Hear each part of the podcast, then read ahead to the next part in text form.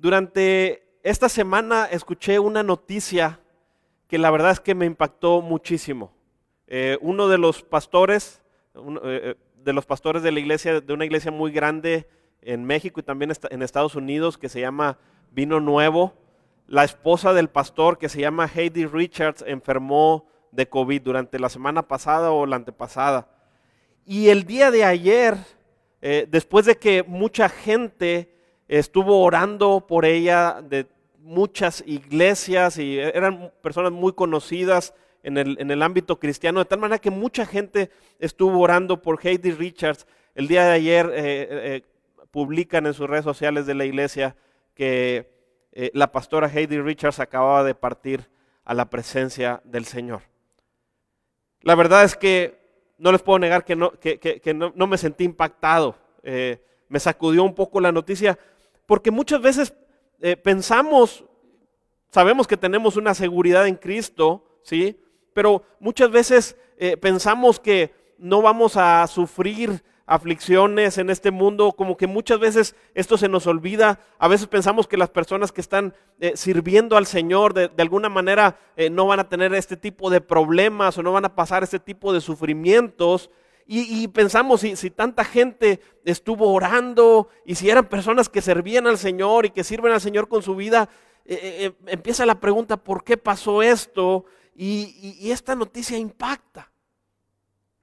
Sin embargo, cuando vamos a la palabra de Dios, vemos que este tipo de situaciones solamente están cumpliendo parte de las palabras que el Señor Jesucristo nos habló a nuestras vidas y les habló a los discípulos de Jesús. En Juan 16, eh, capítulo 16, verso 33, eh, escucha lo que dice este pasaje, va a aparecer ahí en tu pantalla, pero dice Jesús a los discípulos, estas cosas os he hablado para que en mí tengáis paz. Y escucha la siguiente declaración porque eh, en esto se va a centrar todo este mensaje que titulé Ojos de Fe. Pero dice Jesús, en el mundo tendréis aflicción. Está haciendo el Señor Jesucristo una afirmación a sus discípulos que yo creo que nadie eh, de nosotros quisiera escuchar. ¿sí? Muchos quisiéramos oír que cuando venimos a Cristo los problemas se acaban. Muchos quisiéramos escuchar que realmente la vida al venir al Señor Jesucristo va a ser color de rosa y, sin ningún tipo de problemas. Pero Jesús no es lo que está diciendo en este texto. Jesús dice, les digo estas cosas para que tengáis paz de todo lo que había hablado en los versos anteriores, pero en esta parte les dice, en el mundo van a tener aflicciones. Y yo veo como que el Señor Jesús está hablando de la realidad. ¿Por qué el Señor Jesús dice que va a haber aflicciones? Porque la, realidad, hermanos, es que vivimos en un mundo caído, en un mundo que ha sido afectado por el pecado y en un mundo que desde que el pecado entró en el mundo, eh, entraron los problemas, entraron las enfermedades, entró eh, eh, el egoísmo en el corazón del hombre, entraron los conflictos, entraron las guerras, entraron los asesinatos y todas las cosas que nos causan tanto dolor. De tal manera que Jesús está hablando de una realidad que se vive en este mundo. Vivimos, hermanos, en un mundo difícil. Vivimos en un mundo donde hay aflicciones. Yo creo que la mayoría hemos enfrentado este tipo de aflicciones. Y no creo que el Señor Jesús se esté refiriendo a aquellos problemas sencillos, sino está refiriendo a aquellas aflicciones que a veces te roban el sueño, que a veces te tienen angustiado y preocupado. Y Jesús está diciendo, en el mundo tendréis aflicción. Está diciendo, hay una realidad en este mundo hay una realidad terrenal. E, e, esta realidad es que va a haber aflicción. Pero me encanta la siguiente frase y nos trae muchísima esperanza. Porque la siguiente frase Jesús dice, pero confiad, porque yo he vencido al mundo. De tal manera que Jesús por un lado dice, hay una realidad de aflicción en el mundo, eso va a estar presente, eso va a ser, no lo van a poder evitar, van a enfrentar aflicciones en algún momento de su vida. Y los discípulos, vaya que las enfrentaron eh, eh, muy cerca de este tiempo. Está esta realidad, va a haber aflicción, pero dice Jesús, pero hay una realidad mayor, hay una realidad que está por encima de esa realidad, que está operando al mismo tiempo mientras ustedes van a estar en el mundo. Va a haber aflicciones, pero esta otra realidad es mayor y la sobrepasa. y es que Jesucristo venció al mundo. Jesucristo venció al pecado. Jesucristo cuando murió y resucitó estaba venciendo al mundo y estaba venciendo el pecado. De tal manera que vivimos, para que usted me entienda, voy a utilizar esta expresión, quizá no es la más adecuada, pero vivimos como en dos dimensiones, en, en esta parte de la realidad de nuestro mundo, la realidad terrenal, pero una realidad también mucho más grande que esta. Diría, es una realidad más real, valga la redundancia, ¿sí? Que en la que Cristo, una realidad en Cristo, una realidad terrenal y una realidad en Cristo en la que Cristo venció al mundo. Ahora, ¿qué significa esto de que Jesús venció al mundo y al pecado? Mire, cuando Cristo venció al mundo y al pecado, estaba alcanzando, para que usted me entienda, un paquete completo de garantías a nuestro favor que nos permiten, aún en medio de las aflicciones, vivir en confianza. Sí, voy a mencionar algunas porque es una lista inmensa, pero solamente voy a mencionar algunas pocas. Por ejemplo, Jesús ganó el perdón de pecados cuando estaba venciendo al mundo, ganó nuestro perdón.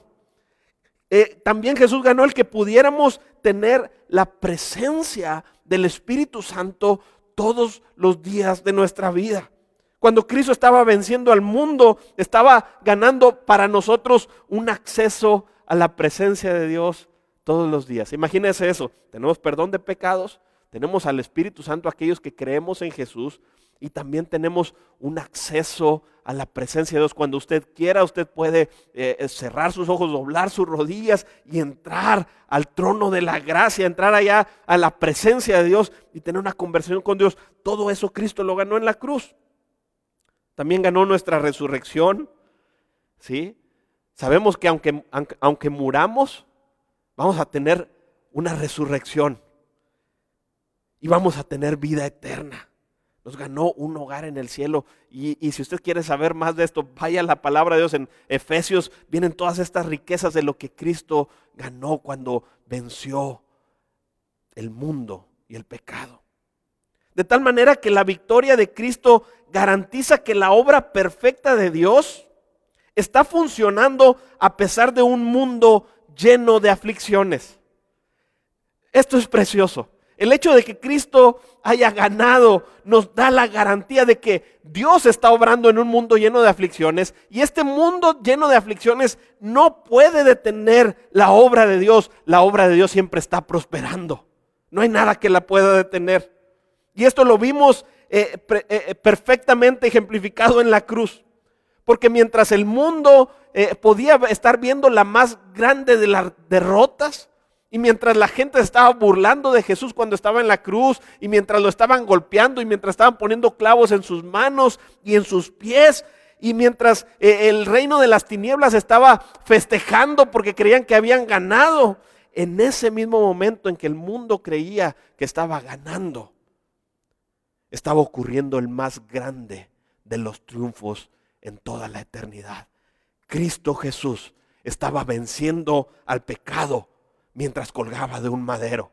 Cristo Jesús estaba venciendo al pecado en un momento de aflicción. ¿Sí? Podemos tener esta convicción. Si Cristo venció en un momento de aflicción, estaba pasando esta tan grande victoria, quiere decir que Dios puede estar operando sus planes y sus propósitos aún en las más grandes de nuestras aflicciones.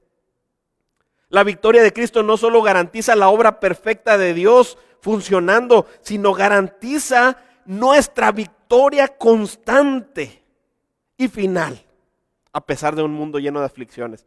Es decir, la frase anterior que mencioné estaba hablando en términos generales, garantiza la obra de Dios funcionando, pero también garantiza la, la, victoria de Cristo, nos garantiza que Cristo nos está dando una victoria constante.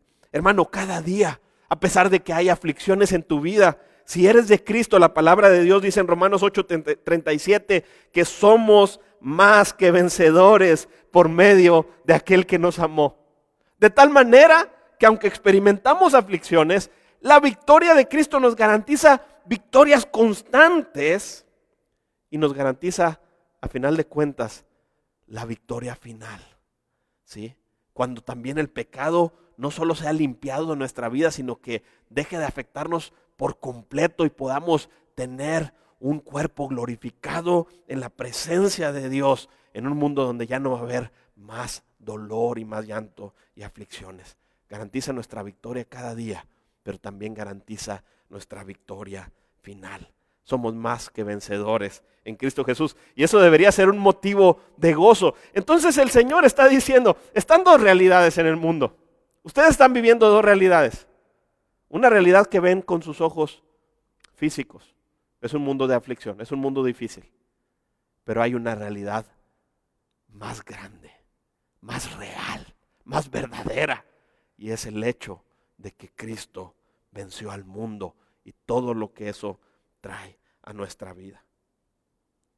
¿Dónde está la clave entonces para, para, para poder vivir confiados en un mundo lleno de aflicciones? ¿Cómo podemos vencer en un mundo lleno de aflicciones? Jesús lo dijo.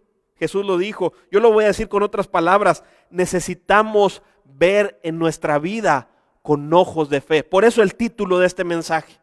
Necesitamos vivir en esta vida no solo con ojos terrenales, Necesitamos poder tener en nuestra vida una mirada en Jesucristo, en, que podemos confiar en Él. Por eso dice Jesús, van a tener aflicciones, pero confiad. Esta expresión confiad lo que se refiere es, eh, pongan sus ojos en mí, tengan eh, sus ojos llenos de fe en mí, porque si yo vencí, les garantizo que les voy a dar la victoria también a ustedes. Así que necesitamos caminar por este mundo no solo con ojos terrenales. Es cierto, las aflicciones ocurren, pero necesitamos poder ver más allá de esta realidad en, en la que vivimos. Hay una realidad operando en la cual Cristo venció y garantiza nuestra victoria.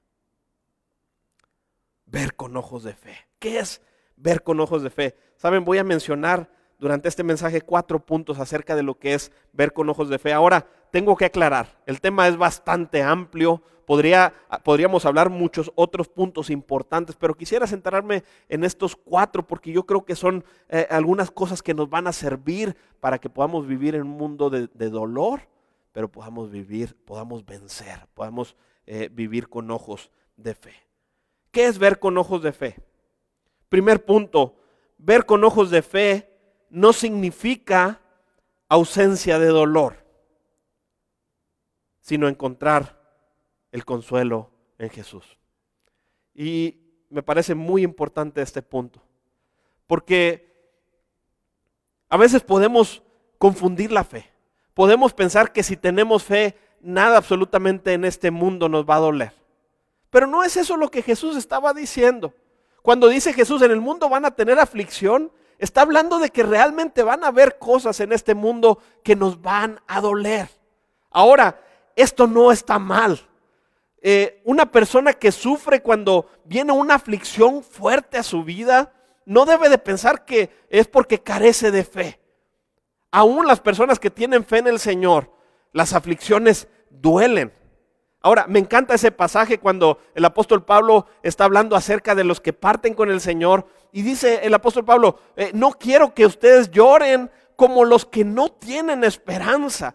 Es decir, sí hay un dolor cuando estamos en Cristo, hay un dolor por las aflicciones, pero el dolor no es igual. El dolor no es igual. Aunque nos puede doler en nuestra vida, sabemos que tenemos un consuelo en Jesús. Y lo vamos a ver en estos pasajes. Pero lo primero que te quiero decir es esto. Aunque haya fe, aunque puedas ver la vida con ojos de fe, también el dolor puede ser presente en tu vida y esto no se contrapone. En Juan 11:35, cuando Jesús, eh, cuando vienen Marta y María con Jesús porque Lázaro había muerto, y dice la Biblia, no voy a leer todo el pasaje, solo voy a leer dos palabras. Dice que cuando vino María y Marta y vinieron todos los judíos y venían llorando por la muerte de Lázaro, estaban en sufrimiento, estaban en dolor. Dice la Biblia en Juan 11:35, Jesús lloró. Este pasaje es impresionante. Porque de hecho desde el verso 33 nos había dicho, no lo estoy leyendo literal, pero nos había dicho que Jesús estremeció en espíritu y se conmovió. Se entristeció al ver el dolor que estaba pasando en la gente que él amaba. Jesús se entristeció, se compadeció de ellos. Esto nos habla de que cuando hay dolor en nuestra vida y vamos delante de Dios, Él no nos rechaza, hermano. Usted no puede pensar eso. No significa que no haya fe. Al contrario, el Señor Jesús quiere que cuando hay dolor en nuestra vida podamos correr a Él, porque Él se compadece de nosotros. Romanos 12:15 dice, llorad con los que lloran. ¿Sabe? Hay momentos en que cuando una persona está sufriendo, no hay palabras para decirles a las personas. Y a veces estamos eh, luchando en nuestra mente, tratando de, idear las palabras eh, más dulces o las palabras más elocuentes para poder hablarle a una persona que está sufriendo. Pero muchas veces no tienen impacto, porque la persona está en un momento de duelo, está en un momento de dolor en su vida, no porque no tenga fe, porque está enfrentando una aflicción, es lo que está pasando. Y lo que la Biblia nos enseña no es que lo reprendamos. La Biblia no nos enseña que tenemos que exhortarlo para que abandone su dolor. La Biblia nos enseña, sabes, quizá no tengas que decir muchas palabras. Ve y llora con el que está llorando. Únete a Él. Porque hay algo acerca de las aflicciones que nos lleva a sentirnos en soledad, nos lleva a sentirnos que el mundo se nos viene encima y que no tenemos a nadie con nosotros. Y a veces las palabras sobran pero lo que hace falta es un hermano, un amigo que se siente ahí contigo y que simplemente comparta tu dolor. Sí estoy diciendo que hay dolor aún para los que estamos en Cristo, pero no es el mismo tipo de dolor, porque la diferencia es que tenemos a, a Jesucristo quien venció y quien es nuestro consolador. Mire el siguiente pasaje, es precioso. Segunda de Corintios 1.3 dice, Bendito sea el Dios y Padre de nuestro Señor Jesucristo. Padre, escuche lo que dice aquí, Padre de misericordias y Dios de toda consolación, el cual nos consuela en todas nuestras tribulaciones, para que podamos también nosotros consolar a los que están en cualquier tribulación, por medio de la consolación con que nosotros somos consolados por Dios. Parece trabalenguas que repite mucho la palabra consolación.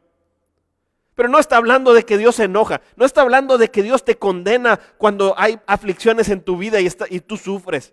No está hablando de que Dios te hace a un lado, está diciendo, bendito sea el Señor Jesucristo, bendito sea nuestro Dios, porque es el Dios de misericordia y de consolación. Cuando hay sufrimiento en nuestra vida, podemos correr a los brazos del Dios de toda consolación, para encontrar fortaleza, para encontrar aliento, para encontrar gracia, para caminar en un mundo de aflicciones. Aunque Jesús dijo que viviríamos en un mundo de aflicciones, este no nos va a vencer, porque tenemos la esperanza de que Cristo nos consuela y alienta nuestros corazones para que podamos seguir en esta carrera. Y no solo Dios quiere consolarnos, sino que nos consuela para que nos convirtamos personas que consuelan a otros. De lo que se está tratando es de que Cristo te alienta, Cristo te da gracia, Cristo te fortalece para que tú puedas ir a alentar a otra persona que también está sufriendo. Ver con ojos de fe no significa ausencia de dolor. Ver con ojos de fe significa que somos personas que podemos entrar, encontrar consuelo en Jesucristo, en el Dios de toda consolación. Hermanos, no seamos insensibles. Cuando alguien está sufriendo, no le acusemos de falta de fe. No le digamos, ya tienes que levantarte, ya, ya, ya fue mucho. No, no seamos insensibles al dolor de las personas. Exhortémosles con la palabra de Dios, consolémosles con la palabra de Dios, acerquémonos a ellos y animémosle con la palabra de Dios. Y la misma consolación, la gracia que recibimos de Dios, extendamos a los demás. Y también sabe cuando tú sientas dolor en tu vida, tú puedes venir a Dios y Él no te va a rechazar ni te va a acusar de falta de fe. Confiemos en el Señor y vayamos cuando hay dolor. Eso es ver con ojos de fe. El segundo punto acerca de qué es ver con ojos de fe. Ver con ojos de fe, puse en el segundo punto, no es ser una persona simplemente optimista, sino es ser una persona llena de esperanza. Antes de entrar al punto, quiero, quiero compartirles el, sentir de por qué estoy hablando este mensaje. ¿Por qué no hablo de optimismo y los demás puntos que voy a ver ahorita? Me he dado cuenta que muchas veces los creyentes estamos tratando como, como de eh, fabricar un tipo de fe que no nos cuesta estar en la presencia de Dios. El mundo también ha tratado de imitar la fe de los cristianos. Y no estoy diciendo que ser optimista, ahorita lo voy a explicar, no estoy diciendo que ser optimista es propiamente malo, pero no es lo mismo ser optimista que ser una persona que ve con ojos de fe. Hay una diferencia enorme y ahorita la vamos a explicar. Y me gustaría contarles, eh, eh, bueno, leer esta historia del apóstol Pablo en Filipenses 1, de 1.12 al 21. Ahora, de, trasfondo de, esta, de este pasaje, el apóstol Pablo en Filipenses estaba en prisión, estaba encadenado, encarcelado. Si ahorita no aguantamos estar en nuestras casas encerrados con el COVID, imagínate el apóstol Pablo estaba encarcelado, había perdido su libertad que tanto valoramos en este tiempo, había perdido el poder salir y, compartir el Evangelio como tanto amaba, de tal manera que estaba en un momento de aflicción. Sin embargo, es impresionante que la carta de Filipenses es una de las cartas que más toca el tema del gozo del cristiano. Así que podemos ver al apóstol Pablo en esta historia, vamos a leerla, podemos ver a una persona que está en prisiones, pero que tiene ojos de fe. Mire lo que dice Filipenses 1.12. Eh, dice, hermanos, quiero que sepan que en realidad lo que, me ha, lo que me ha pasado ha contribuido al avance del Evangelio. Es más, se ha hecho evidente a toda la guardia del palacio y a todos los demás que estoy encadenado por causa de Cristo gracias a mis cadenas, ahora más que nunca la mayoría de los hermanos confiados en el Señor se han atrevido a anunciar sin temor la palabra de Dios. Es cierto que algunos predican a Cristo por envidia y rivalidad, pero otros lo hacen con buenas intenciones. Estos últimos lo hacen por amor, pues saben que he sido puesto para la defensa del Evangelio. Aquellos predican a Cristo por ambición personal, los otros predican a Cristo por ambición personal y no por motivos puros, creyendo que así van a aumentar las angustias que sufro en mi prisión. ¿Qué importa? Al fin y al cabo, y sea como sea, con motivos falsos o con sinceridad, se predica a Cristo. Por eso me alegro. Es más, seguiré alegrándome porque sé que gracias a las oraciones de ustedes y a la ayuda que me da el Espíritu de Jesucristo, todo esto resultará en mi liberación. Mi ardente anhelo y esperanza es que nada seré avergonzado, sino que con toda libertad, ya sea que yo viva, escuche esto, ya sea que yo viva o muera, ahora como siempre, Cristo será exaltado en mi cuerpo, porque para mí el vivir es Cristo y el morir es ganancia. Este pasaje lo estaba leyendo durante esta semana en mi tiempo devocional. Y cuando lo leí, lo primero que pensé es en una persona optimista. ¿Sí? Dije, pues Pablo está siendo muy optimista para la situación que está viviendo. Pero me doy cuenta que lo que Pablo tenía no era simple optimismo. Pablo tenía ojos de fe en lo que estaba viviendo. Mire, lo voy a, lo voy a tratar de explicar. Pablo estaba en, en, prisión, estaba encarcelado, pero lo primero que dice de beneficio acerca de esto, dice, es que la guardia del palacio se han enterado que estoy encadenado por causa de Cristo. Es lo primero que él dice. Lo estaba viendo con fines evangelísticos el hecho de que estuviera encarcelado. ¿Sí? Es decir, no se enteraron que estaba encarcelado por algún delito, no se enteraron que estaba encarcelado por haber hecho algo mal, sino que se enteraron, al menos de esa manera, ya escucharon el nombre de Cristo en sus vidas.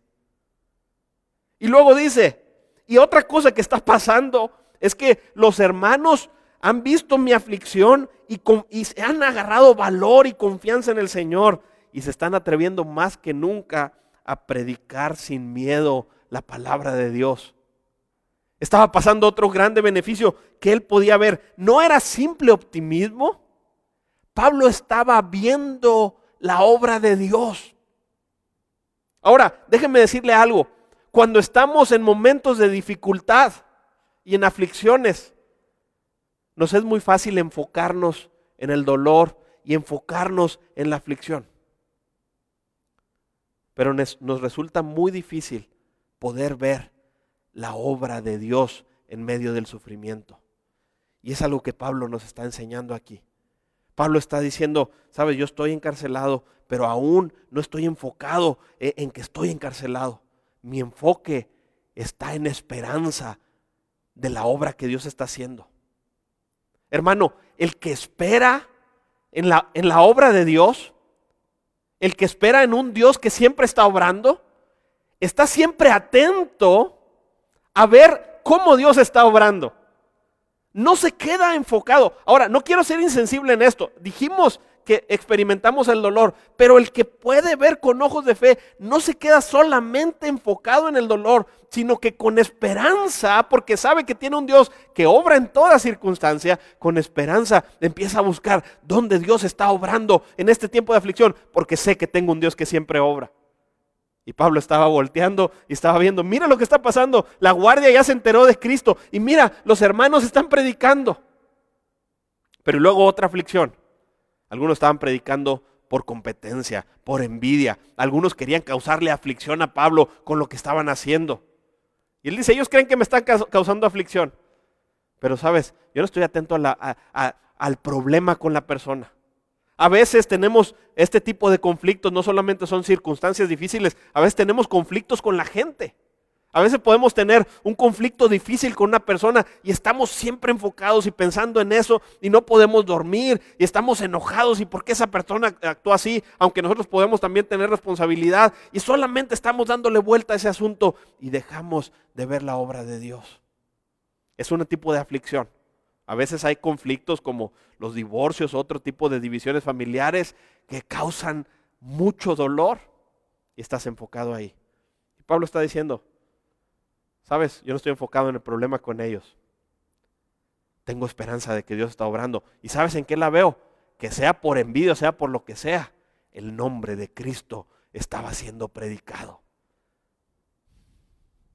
Un optimista está tratando de, generar en sus fuerzas un mejor, de pensar positivo, de, pensar en, un mejor futuro para él. Pero, ¿sabes? Pablo no está viendo eso. Pablo está pensando con esperanza acerca de su presente. Está esperando en un Dios que siempre obra y está buscando la obra de Dios y dice, aquí está la obra de Dios, aquí está la obra de Dios, aquí está la obra de Dios.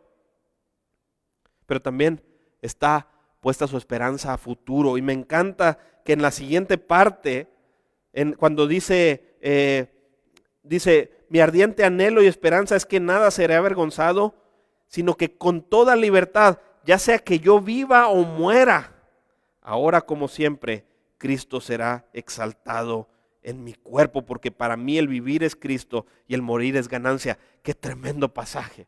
Pablo está llevando las cosas al límite en esto. Está llevando su esperanza al límite. Está diciendo, no solo confío en el Señor cuando estoy encarcelado. Mi esperanza no es optimismo. El optimismo no se, eh, eh, cuando, cuando el optimismo está separado de la fe, no tiene un fundamento, es débil. ¿sí? Pero Pablo tenía una esperanza.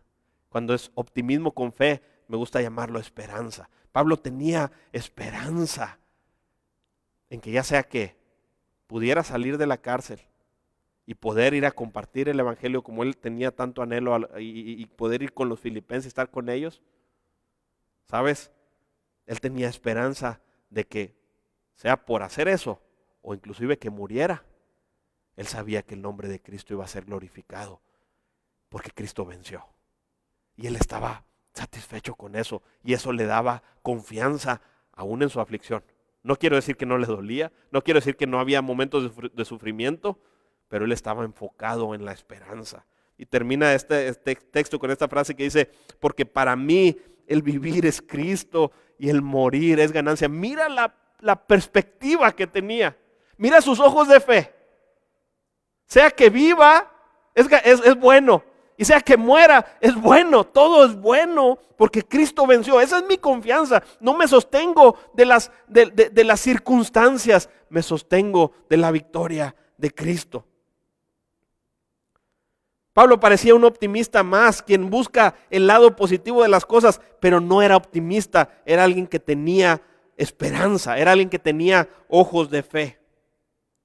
El que está lleno de esperanza en Dios no, escucha esto, y esto se relaciona con el pasaje base de este mensaje. El que está lleno de esperanza en Dios no está enfocado a la realidad terrenal, sino a la obra presente y futura de Dios en sus circunstancias. No está enfocado en la obra, en, la, en, la, realidad terrenal, está enfocado en la realidad de la victoria de Cristo, está enfocado en lo que Dios está obrando, tiene esa esperanza de que Dios está obrando en el presente y tiene esa esperanza de que Dios está obrando y va a obrar en el futuro. El optimismo por sí solo es el inútil esfuerzo humano por imitar y producir fe.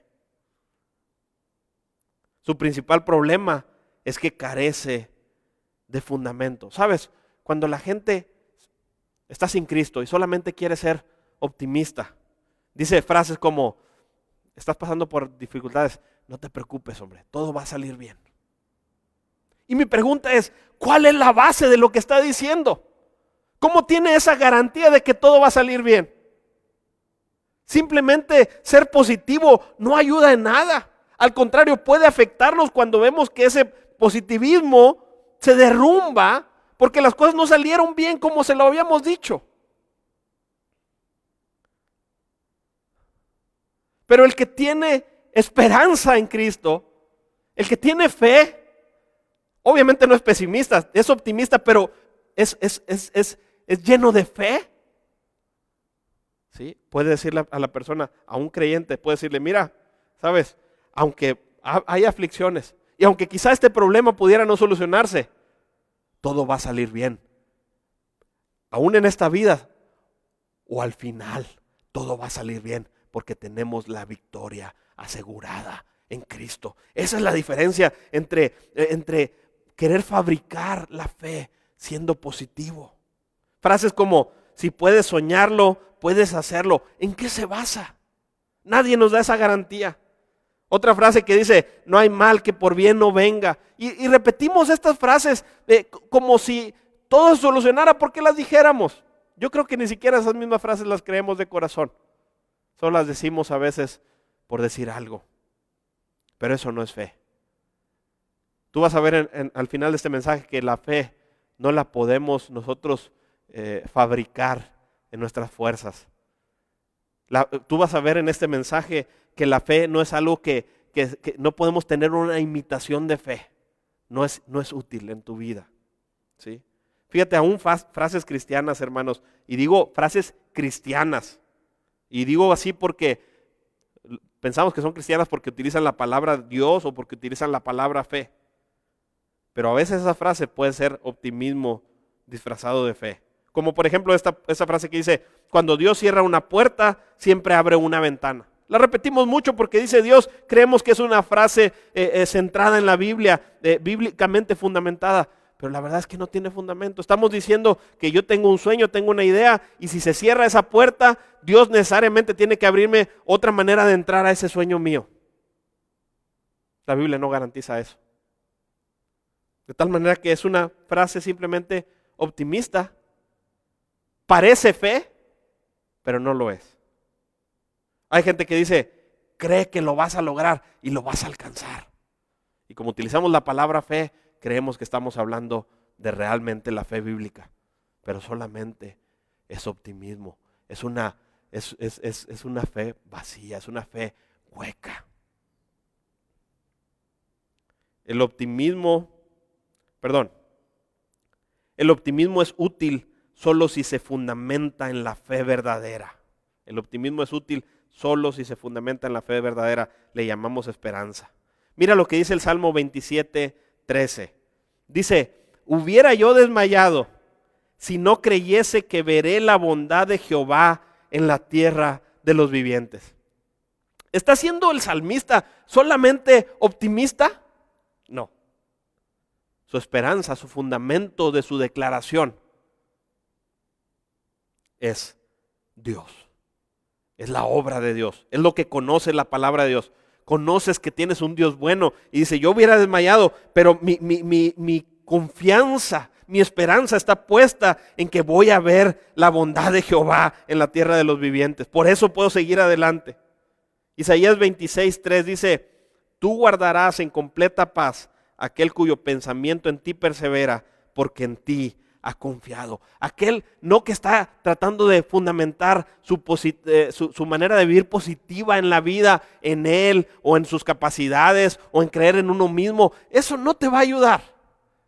Digo, claro, de algún modo está mejor que ser pesimista, pero no es lo mismo que la fe bíblica.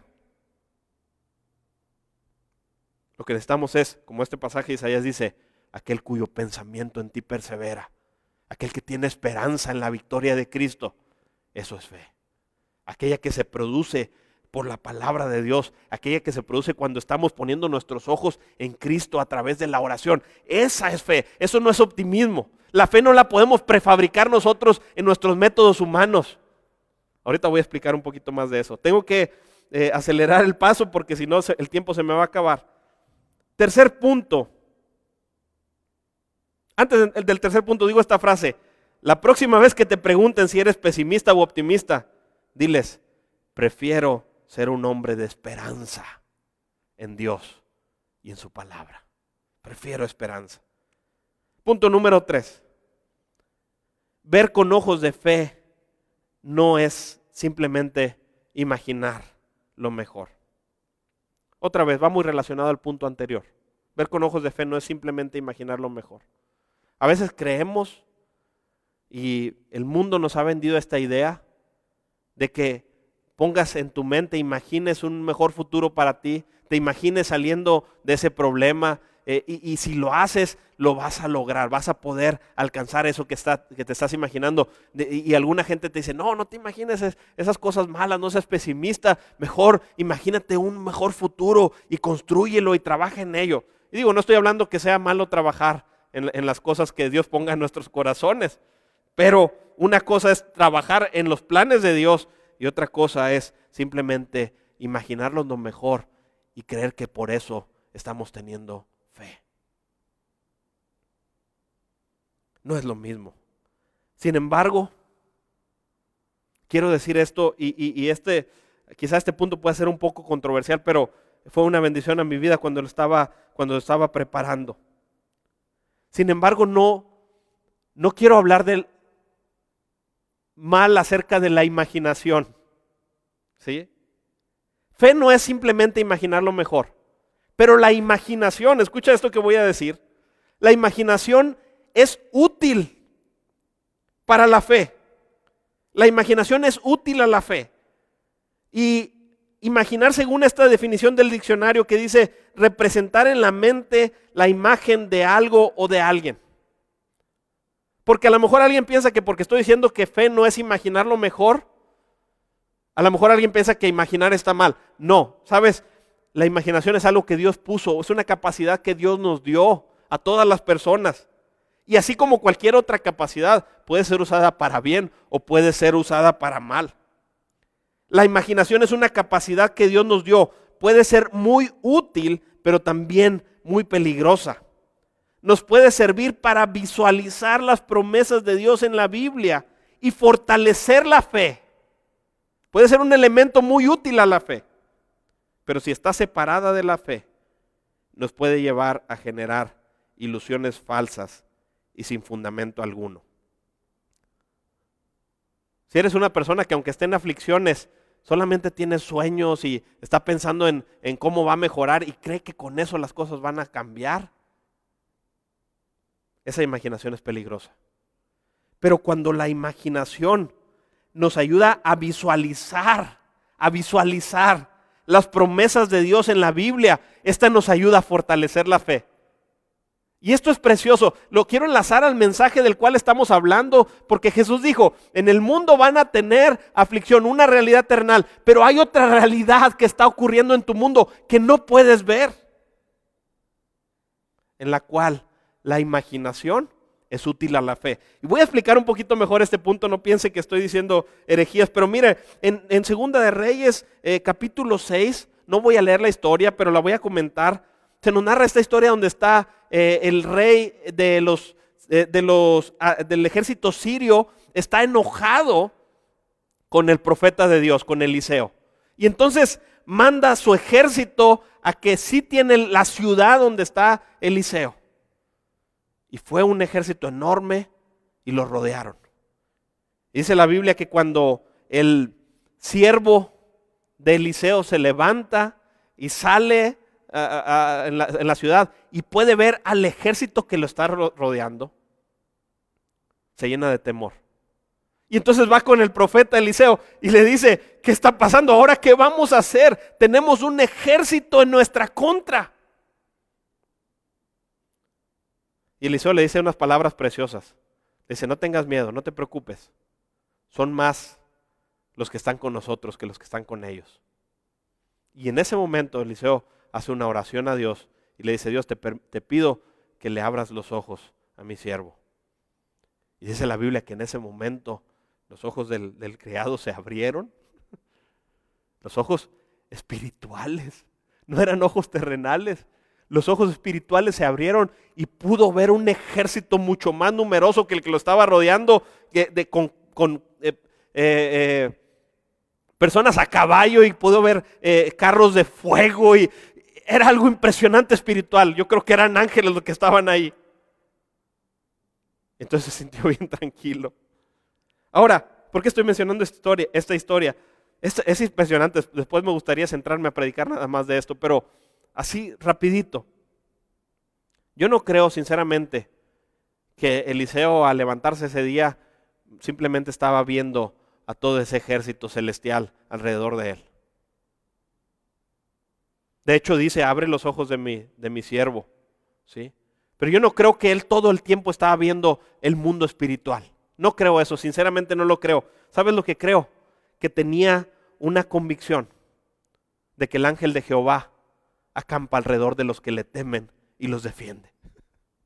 Eliseo tenía una convicción producida por la fe, por su relación con Dios, por la fe que el Espíritu de Dios que estaba en él estaba produciendo, de tal manera que aunque no pudiera ver a ese ejército, prácticamente lo estaba visualizando en su mente, lo estaba imaginando en su mente. Él sabía que ahí estaba.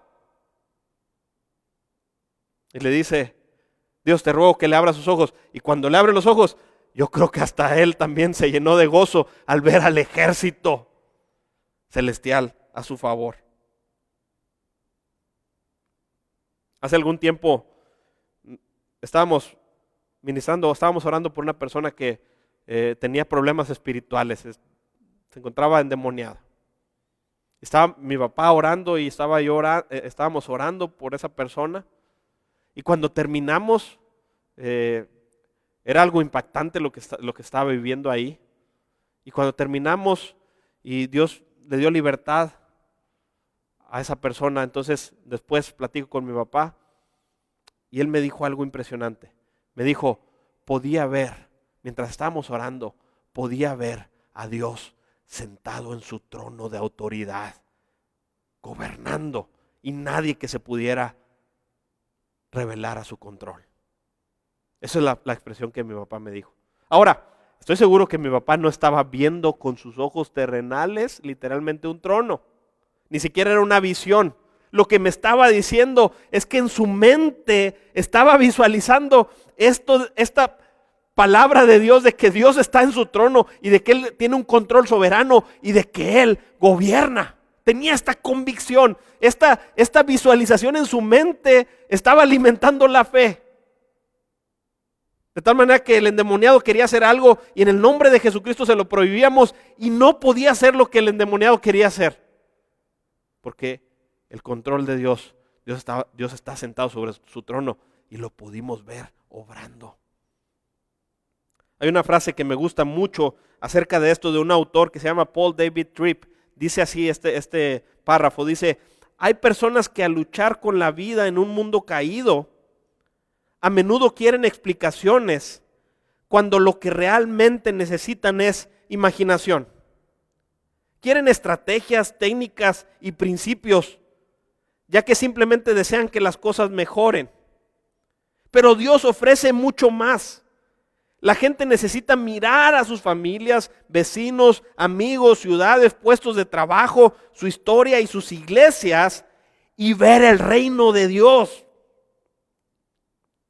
Ellos necesitan la imaginación, es decir, esa, escucha, esta es la definición, esa capacidad de ver lo que es real, pero invisible. Esa capacidad de verlo, ese, esa otra realidad que está operando en nuestro mundo, esa realidad en la que Cristo ha vencido, toda esa realidad espiritual que está a nuestro favor, tener esa capacidad de poder verla, aunque sea invisible. Muchas veces estamos preguntando, eh, ¿cuál es la estrategia para, para vencer en esto? ¿Cómo, ¿Cómo puedo hacer? Pero si pudiéramos ver en nuestra mente, ahora, tiene que ser una imaginación 100% bíblica, si no puede llevarnos a grandes equivocaciones. Pero cuando podemos ver los, textos bíblicos y en nuestra mente, con esta capacidad que Dios nos dio, podemos ver a Dios sentado en su trono. Cuando en nuestra mente podemos vernos limpios de nuestros pecados. Porque así la palabra de Dios dice que lo está. ¿No te ha pasado que a veces en algún momento de aflicción vienen acusaciones en tu contra y sientes que eh, por tu pecado o algunas cosas que, pueden venir a tu mente, pero cuando vas a la palabra de Dios y dice la palabra de Dios que Cristo nos santificó y nos justificó y nos lavó de nuestros pecados, si lo puedes ver en tu mente, si te puedes ver limpio por la sangre del cordero, si puedes ver a Cristo muriendo por ti en la cruz, perdonando todos tus pecados, pagando tu deuda, eso acrecienta tu fe. Hermano, pero no es una imaginación eh, eh, eh, inventando cosas, no, es, una, es, es ver la palabra de Dios y poder tener la capacidad de ver eso que es real, pero es invisible. De eso es lo que estoy hablando. Así que ver con ojos de fe no es imaginarlo mejor. Ver con ojos de fe es poder ver, tener la capacidad de ver lo que es real, pero invisible. Hay dos realidades operando, hermanos. Necesitamos más imaginación bíblica. Mi esposa me cuenta que eh, fue a un congreso donde estaban, el predicador estaba compartiendo sobre un tema y puso una ilustración. Ahí la hicieron, pusieron una mesa y, estaba representando cuando el Señor Jesucristo nos invita a su mesa, sentarnos a su mesa, cuando Dios nos invita a sentarnos a su mesa. Y dice mi esposa, el tan solo poder ver una realidad espiritual, verla, me impactó, me impactó muchísimo. De tal manera que ahora siempre sé que estoy invitada, cuando pienso que estoy invitada a la mesa de Dios, me acuerdo de esa escena. Y digo, no puedo menospreciar el tiempo con Dios porque el Señor me está dando el privilegio de sentarme a su mesa. Es, es precioso. Tenemos que tener más imaginación bíblica. Debemos de ver al ángel de Jehová acampando alrededor nuestro. Debemos de poder ver a Cristo como nuestro refugio. Ese canto que está inspirado en la palabra de Dios que dice castillo fuerte es nuestro Dios. Debemos de poder ver a Cristo como nuestro refugio. Debemos de poder ver a Dios sentado en su trono. Debemos de poder ver al Espíritu Santo siempre presente en nuestras vidas. ¿De cuántas a cuántas tentaciones y aflicciones no venceríamos si, teníamos esta condición y, esa convicción y pudiéramos ver al Espíritu de Dios dentro de nosotros, a un lado de nosotros ahí? ¿Cuántos pecados no habríamos dejado ya? Debemos de ver, como dice Efesios, sentados en lugares celestiales. Así nos ve el apóstol Pablo, la obra ya la ve completa, terminada. Debemos de poner, poder tener eh, la imaginación para poder visualizar, aunque sea un poquito, la grandeza de nuestro Dios. Porque si podemos ver, aunque sea un poco, la grandeza de nuestro Dios, cualquiera de las aflicciones se va a hacer tan pequeñita. Y eso nos va a dar ánimo y nos va a permitir avanzar. Debemos de poder ver en nuestra mente y en nuestro corazón el reino eterno. Sabes, cuando estaba eh, en, una predicación, un, predicador al cual admiro mucho, estaba compartiendo acerca de Romanos 8:38, cuando empieza a decir el apóstol Pablo, eh, ni lo alto, ni lo profundo, ni ángeles, ni principados, ni potestades, ni, ni lo presente, ni lo porvenir, ni ninguna cosa creada nos podrá separar del amor de Dios. Él estaba predicando acerca de esto, hizo una ilustración que me impactó muchísimo y siempre que, incluso cuando leo este texto, cuando lo predico, me encanta usar esta ilustración. Él decía, imagínate que ángeles, imagínate que potestades, eh, imagínate que eh, eh, todos, ellos empezaron a unir para tratar de arrebatarte de las manos de Dios. Imagínate que dice, ¿sabes qué? No puedo, entonces pues vamos a hablarle a lo presente y a lo porvenir. Y viene lo presente y lo porvenir y se unen para tratar de arrebatarte de las manos de Dios. Y no pueden y dicen, bueno, pues vamos a hablarle a la creación. Y empiezan a hablarle a los más grandes animales para que vengan y, te estiren y traten de separarte del amor de Dios y de las manos de Dios. Y no pueden, así que le hablan a los, eh, a los eh, grandes animales eh, marinos y a las aves y le hablan al universo para que vengan a estirar, a tratar de separarte del amor de Dios. Y le hablan a Satanás y le hablan a todo lo que existe para tratar de separarte del amor de Dios. Y aún todos estirando lo más fuerte que puedan, no pueden separarte del amor de Dios que es en Cristo Jesús, porque nuestro Señor venció. Y cuando yo escuché esa ilustración, empecé a llorar. Y dije, ¿por qué a veces en medio de las aflicciones, es cierto, hay dolor? ¿Por qué a veces dejo de ver eso? Porque a veces dejo de ver con ojos de fe la realidad de que mi Cristo me tiene en sus manos y nadie me puede arrebatar de sus manos. Cuando lees el Evangelio de Juan, Jesús está diciendo, yo soy el buen pastor. ¿Sí? Y el buen pastor su vida da por las ovejas. Y dice, mi padre me dio las ovejas.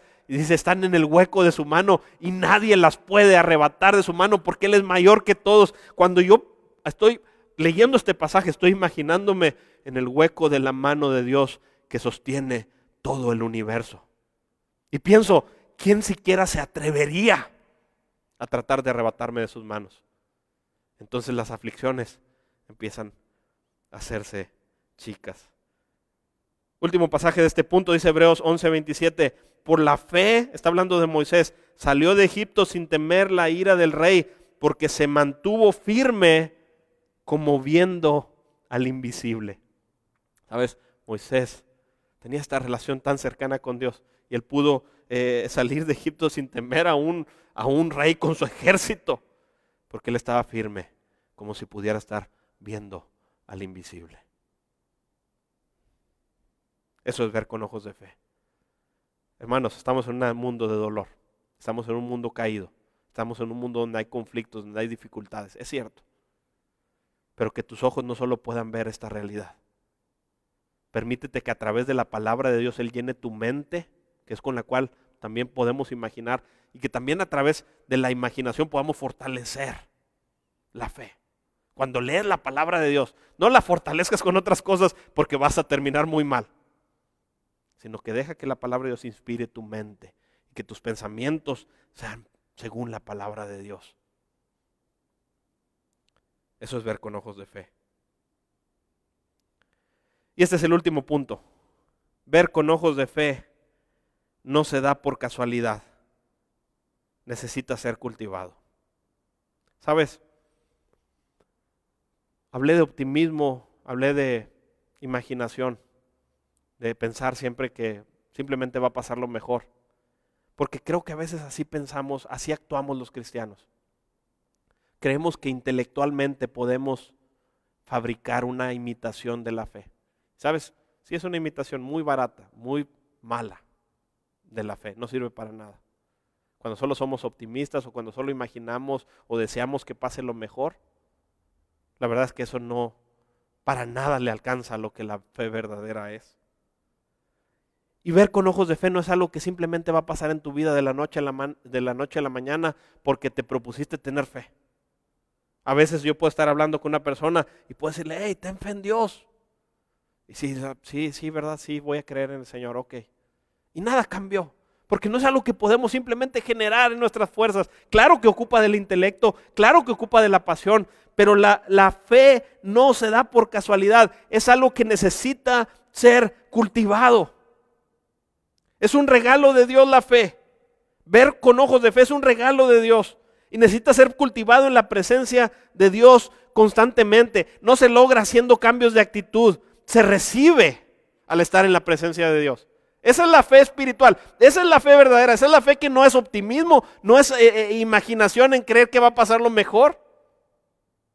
Esa es la fe que te ayuda a vencer el tiempo de dolor. Esa es la fe que te ayuda a que, a que aunque haya aflicción, puedas seguir caminando firme. Esa es la fe la que se produce en la presencia de Dios. El profeta Eliseo, del cual hablé hace un momento, él decía esta frase, así como Elías, de quien supongo que la aprendió, decía, vive Jehová en cuya presencia estoy. ¿Sabías por qué estos eran hombres de fe? No la fabricaban con pensamiento positivo. Eran hombres que vivían en la presencia de Dios.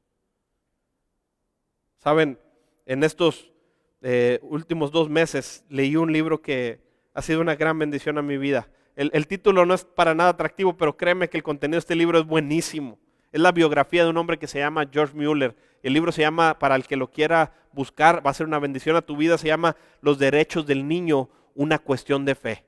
Yo sé que no es muy atractivo el título, pero es la biografía de, este hombre que vivió hace algunos 200 años, George Mueller. Y he contado este, este, este, testimonio, lo voy a contar rapidito. El libro está lleno de testimonios de fe. Antes de, pasar el testimonio, este hombre ha sido una de las personas que más ha impactado mi vida por la fe que tenía, por la fe que Dios le estaba dando en su corazón. ¿sí? Eh, yo les he dicho, él decidió renunciar a su salario y vivía simplemente clamando al Señor para que Él proveyera el sustento y el alimento a su casa mientras Él se dedicaba a servir al Señor. Y nunca le faltó nada. Pero no solo esto, levantó orfanatos, atendió en su vida a más de 10 mil niños huérfanos, con la única regla de nunca pedir nada a ninguna institución o a ninguna persona para su sustento, solamente clamar a Dios de rodillas en oración. Y así levantaron esos eh, cinco o más orfanatos donde se atendieron a más de 10 mil niños y hasta la fecha están vigentes eh, eh, en su ministerio. Ese era George Mueller, era un hombre de fe. Él decía, la intención de levantar estos orfanatos es que la gente, las personas, primero atender a los niños, número uno, pero el segundo intención es que las personas puedan ver que, que si Dios me sostiene a mí y puede sostener a todos estos niños, también pueda servirles para acrecentar su fe y pueda ser útil para ellos. Ese es George Mueller. Y en una ocasión él iba viajando en un barco y, y, había, empezó mucha niebla, de tal manera que tuvieron que parar, no podían seguir avanzando porque era peligroso, pero él tenía un compromiso para ir a predicar del otro lado. Y entonces él va con el capitán y le dice, necesitamos llegar, necesito que avance, Dice, pero es que no vamos a avanzar ni hoy ni mañana porque esto está lleno de niebla y cuando se pone así no se va a quitar. Dice, vamos a orar porque yo no estoy acostumbrado a llegar tarde a mis compromisos. Y entonces se pone a orar él, una, una oración muy sencilla. Y cuando termina, el capitán, quien también era creyente, iba a comenzar a orar, pero él lo detiene y le dice, mira, vamos a dejarlo así porque realmente ahorita tú me afirmaste que tú no creías que esto se iba a quitar. Así que ya oré yo y va a pasar. No, es necesario que ores. Además, la niebla ya se quitó. Y entonces, dice el capitán, es el que escribe esto, ellos salen y ya no estaba la niebla. Dios había efectuado un milagro impresionante. Ya había contado quizás este testimonio, quizás ya lo habías escuchado, a mí me impactó muchísimo, pero lo que, lo que quiero centrarme ahorita es en esta frase que George Mueller dice, escucha, durante 52 años le dice al capitán, no ha habido un solo día en que no he mantenido una audiencia con el rey. ¿Sabes por qué tenía fe? No tenía fe por, por, pensar positivo. No tenía fe por imaginar que iba a pasar lo mejor y simplemente la niebla se iba a quitar. Ni siquiera su fe estaba eh, eh, sin, oración y nada más basada en una palabra que mencionara a Dios. Porque a veces eso es, es también un intento de solamente de fabricar fe. ¿Sabes en qué estaba basada su fe?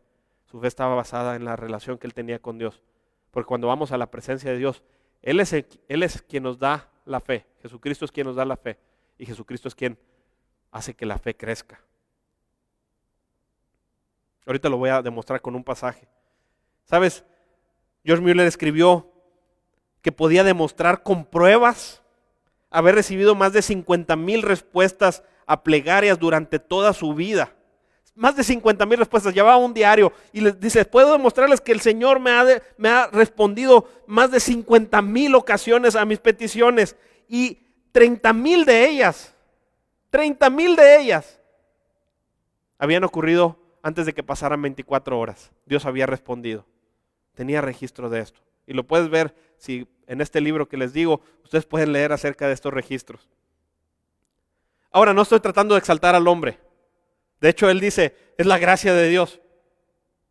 Pero Dios nos ha dado instrucciones para que la fe sea eh, para que la fe crezca en nuestras vidas. La fe, la, Biblia nos enseña que tenemos que caminar con Dios, que tenemos que orar, que tenemos que leer la palabra de Dios. Esto es lo que hace que se produzca fe en nuestra vida. No simplemente tratar de hacer un cambio intelectual, un cambio de actitud. Eso no es fe. La fe es algo que se produce, el Espíritu de Dios produce en nuestra vida. No la podemos generar nosotros. Fíjese lo que dice Hebreos 12:12 12, y con esto lo demuestro. Dice, fijemos la mirada en Jesús. Fijemos la mirada. Otra vez como el primer pasaje que mencionamos. Hay una realidad, pero confía, yo vencí. Fija la mirada en Jesús. Dice, el iniciador y perfeccionador de nuestra fe. Él es quien la comienza en nosotros. La fe es un regalo de Dios en nuestra vida, pero también es quien la perfecciona. De tal manera, hermanos, ¿cómo fijamos nuestra mirada en Cristo? Cuando tú lees la palabra, fijas la mirada en Cristo. Cuando tú vas a la presencia de Dios en oración y pones tus pensamientos y pones a orar, entras directamente al trono de la gracia y empiezas a ver al Señor. Estás fijando tu mirada en Cristo. Cuando hacemos cualquiera de las de los medios de gracia, de las disciplinas espirituales bíblicas que Dios nos ha dejado en su palabra, nuestra fe crece no la podemos fabricar. Y este pasaje lo dice claro, Él es iniciador y perfeccionador de nuestra fe, quien por el gozo que le esperaba soportó la cruz, menospreciando la vergüenza que ella significaba, y ahora está sentado a la derecha del trono de Dios. Y Jesús mismo ejemplifica esto de lo que estoy hablando. Jesús mismo enfrentó la cruz, la más, una de las, la más grande de las aflicciones, porque iba a cargar con el pecado de la humanidad.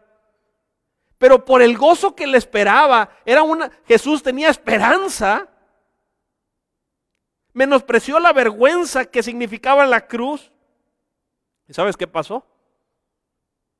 Fue a la cruz y murió por nosotros. Y hoy está sentado a la derecha del trono de Dios. Así pues, consideren a aquel que perseveró frente a tanta oposición por parte de los pecadores para que no se cansen ni pierdan el ánimo. Así que nuestro ejemplo es el Señor Jesucristo. Hermanos, ¿qué estamos haciendo para cultivar nuestra fe? Estamos solamente pensando en que, ah, sí, voy a creer, voy a creer más en el Señor. No vamos a lograr nada. Sí es cierto, la fe se nos da por gracia, pero el apóstol Pablo decía que él se esforzaba en la gracia. Tenemos que ir a la presencia de Dios. Tenemos que cerrar la puerta de nuestra habitación y orar al Señor. Tenemos que clamarle al Señor, aumenta nuestra fe. Tenemos que eh, llenarnos de la palabra de Dios para que nuestros pensamientos, todo lo que ocurre en nuestros pensamientos, esté siendo santificado de tal manera que podamos tener pensamientos bíblicos, pensamientos correctos acerca de la vida. ¿Qué estamos haciendo para que nuestra fe crezca? ¿Qué estamos haciendo para poder ver con ojos de fe? La Biblia nos llama a que seamos diligentes y que cultivemos la fe en la presencia del Señor. Quiero concluir con esto. Comencé hablando este testimonio de Heidi Richards. El día de ayer partió a la presencia del Señor y su hijo escribió algo que me impactó muchísimo. Michael Richards escribió lo siguiente. Eh, puso solamente una, una parte porque era muy largo, pero puso solamente esta parte. Está hablando de su mamá, dice, ¿la vamos a extrañar? Dice, como no tienes una idea. Mamá, gracias por enseñarme a ver problemas como oportunidades y oportunidades como lecciones para extender nuestros límites. Le enseñaré a Sophie y Eli a vivir con esto que depositaste en nosotros. Mi última interacción en persona con ella fue hace un mes. No recuerdo por qué, pero de la nada la agarré como si fuera un mono de peluche. La abracé fuerte, le di un beso grande y largo sobre la frente. Josías y Sara estaban en el cuarto, estaban en el cuarto, me contaron que se puso roja con una sonrisa de plenitud. Preguntarás cómo estamos. Bien, tranquilos. Como creyentes en Jesús, sabemos que la muerte no es un final. Tenemos paz sabiendo que el cielo se ganó a alguien increíble y que mamá está viendo a Jesús cara a cara. En su voluntad soberana, Dios eligió este tiempo. ¿Entenderé por qué? No. Pero sé que la voluntad de Dios es buena, agradable y perfecta.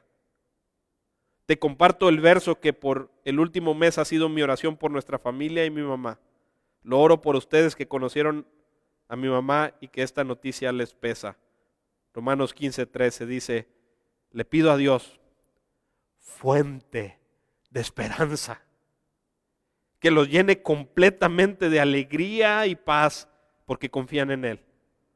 Entonces rebosarán de una esperanza segura mediante el poder del Espíritu Santo. Me impactó mucho ese texto. Y es también mi oración por mí y por ti.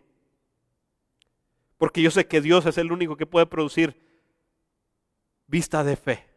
Yo sé que Dios es el único que puede abrir nuestros ojos para que no solo podamos vivir en esta realidad que es de dolor y de aflicción, sino que podamos ver la realidad de Cristo cada día de nuestras vidas, porque Él venció y Él nos hace más que vencedores cada día. Y sé, como este pasaje lo dice, que la, vamos a rebosar de esperanza porque la esperanza la produce el Espíritu Santo en nosotros. ¿Sabes? Eh, Mike Richards, estoy seguro que no, no, está hablando esto sin dolor. Estoy seguro que hay cosas que le duelen acerca de esto. Se ve en la expresión cuando dice, ¿entenderé por qué? No, no entiendo por qué. Pero también veo un dolor que no es como aquellos que no tienen esperanza. Su, su dolor, aunque está presente, hay una realidad de que puede ir al Dios de consolación. Y tiene una mirada de fe, tiene una vista de fe, en que sabe que como creyente la muerte no es el final. Independientemente de las aflicciones del tiempo presente, la Biblia dice que las aflicciones de este tiempo no se comparan para nada con la gloria venidera. Esto no nos debe llevar a ser insensibles al dolor que sufre, que están viviendo las personas o pensar que no podemos sufrir, pero debe llevarnos a pensar en que a, pesar de que haya muchas aflicciones, todas acumuladas, no se comparan a la gloria que vamos a tener cuando estemos a la presencia de Dios, al gozo, a la libertad, a, la libertad del llanto, del dolor, de las aflicciones. Allá todo, allá la victoria de Cristo va a ser, eh, aunque ya está realizada, ya está consumada, va a ser completa en nuestras vidas. Vivamos esta vida con ojos de fe.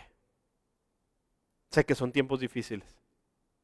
Hemos perdido personas, bueno, no perdido. Personas que amamos han partido de la presencia de Dios, pero no las hemos perdido. Son tiempos difíciles. Extrañamos, los vamos a extrañar a muchos que, que, han pasado, que han partido de la presencia de Dios. Otros han sufrido enfermedades y están, están este, graves.